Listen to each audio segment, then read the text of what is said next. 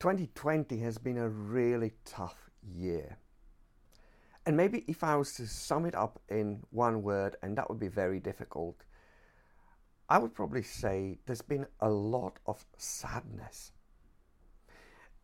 Even at the time that I'm recording this, I'm just taking in the news that a family friend of ours, who was also one of the key leaders in the church that I used to belong and my parents belonged to back in Romania, has passed away having had a heart attack through the night. So much sadness. And the year that we've been in, marked by the COVID 19 outbreak, has been marked with sadness. I know you too have had a sad year because maybe you, you wanted to see people through the year and you couldn't. Some of you would have even wanted to gather together at this Christmas time and you might not be able to do that. Some of you who are watching might have had family friends, neighbors, those that might have been work colleagues who sadly aren't here with us anymore because of COVID 19.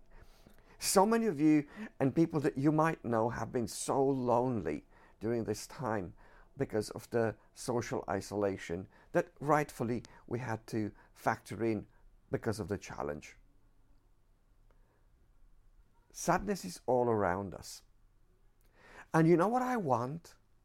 And you know what I think we all need quite a lot? Is the gift of joy.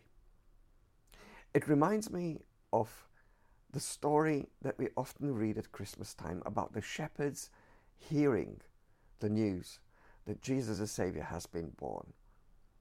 Listen to the words of Luke the angel said to them, to the shepherds, Do not be afraid, for I bring to you good news that will be a cause of great joy for all the people.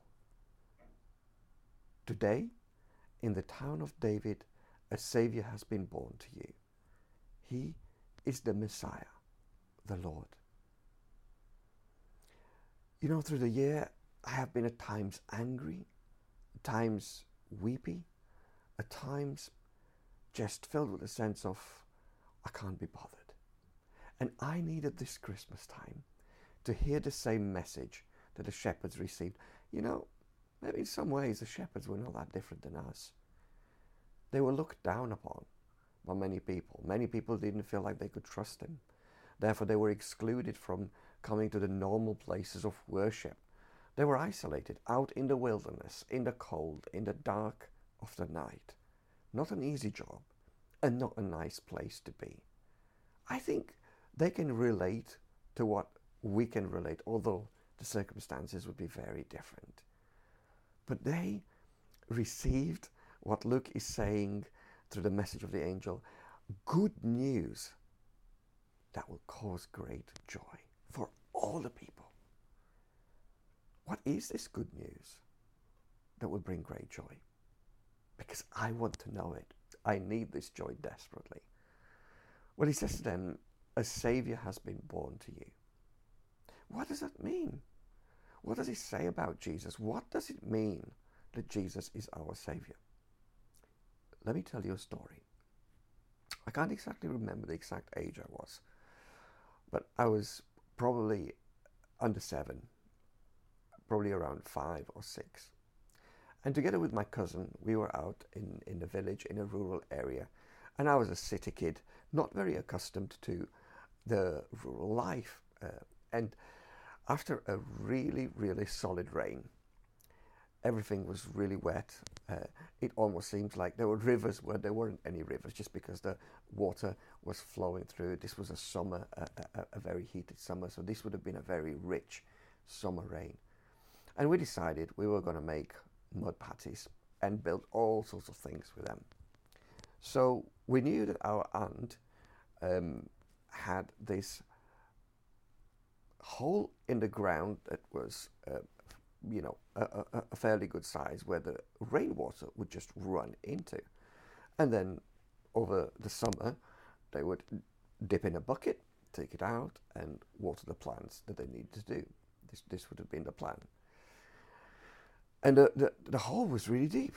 It was probably about six, seven meters deep.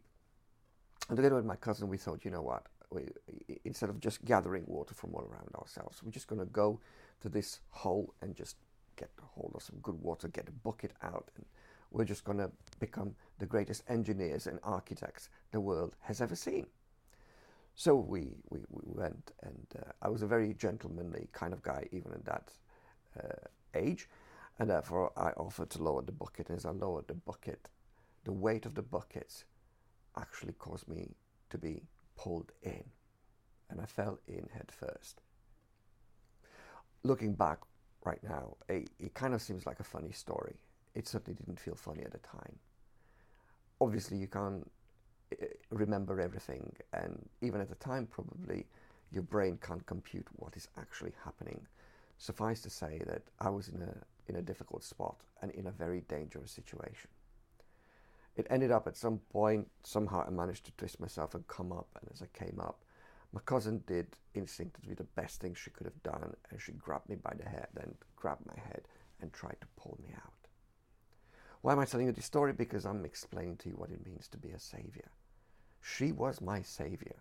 She pulled me out from a very difficult and potentially deadly situation. See, uh, she could have just run away and tried to get somebody else. She could have tried to given me some advice. She could have basically said to me, "Oh, I'm really sorry you fell in." She could have been chastising me and judging me and saying, "You absolute fool." But she didn't. She just reached out and grabbed hold of me. And that's why this is such good news that the angels are bringing to the shepherds, because this is exactly what Jesus is coming to do. He's coming into our world to be our Savior, to get hold of us, to reach out to us, to get us out of the mess that sin has made into our life, and set us free and give us life. This is a great gift that comes to us, and it's personal. It says, This is great joy. This is good news that will bring great joy not just to the shepherds, but it says for all the people. And that includes me and you. It's absolutely available to every single one of us. I love their reaction and the shepherds. It says they hurried off and found Mary and Joseph and the baby. He was lying in a manger. They went to find Jesus. They went to meet Jesus. They wanted to connect with him. And this is my prayer and my desire at this Christmas time, 2020, crazy, tough year in order to find joy, do what they did. Open your hearts, kneel down, let Jesus come into your life. Let him be the rescuer, the savior, like he was for so many people.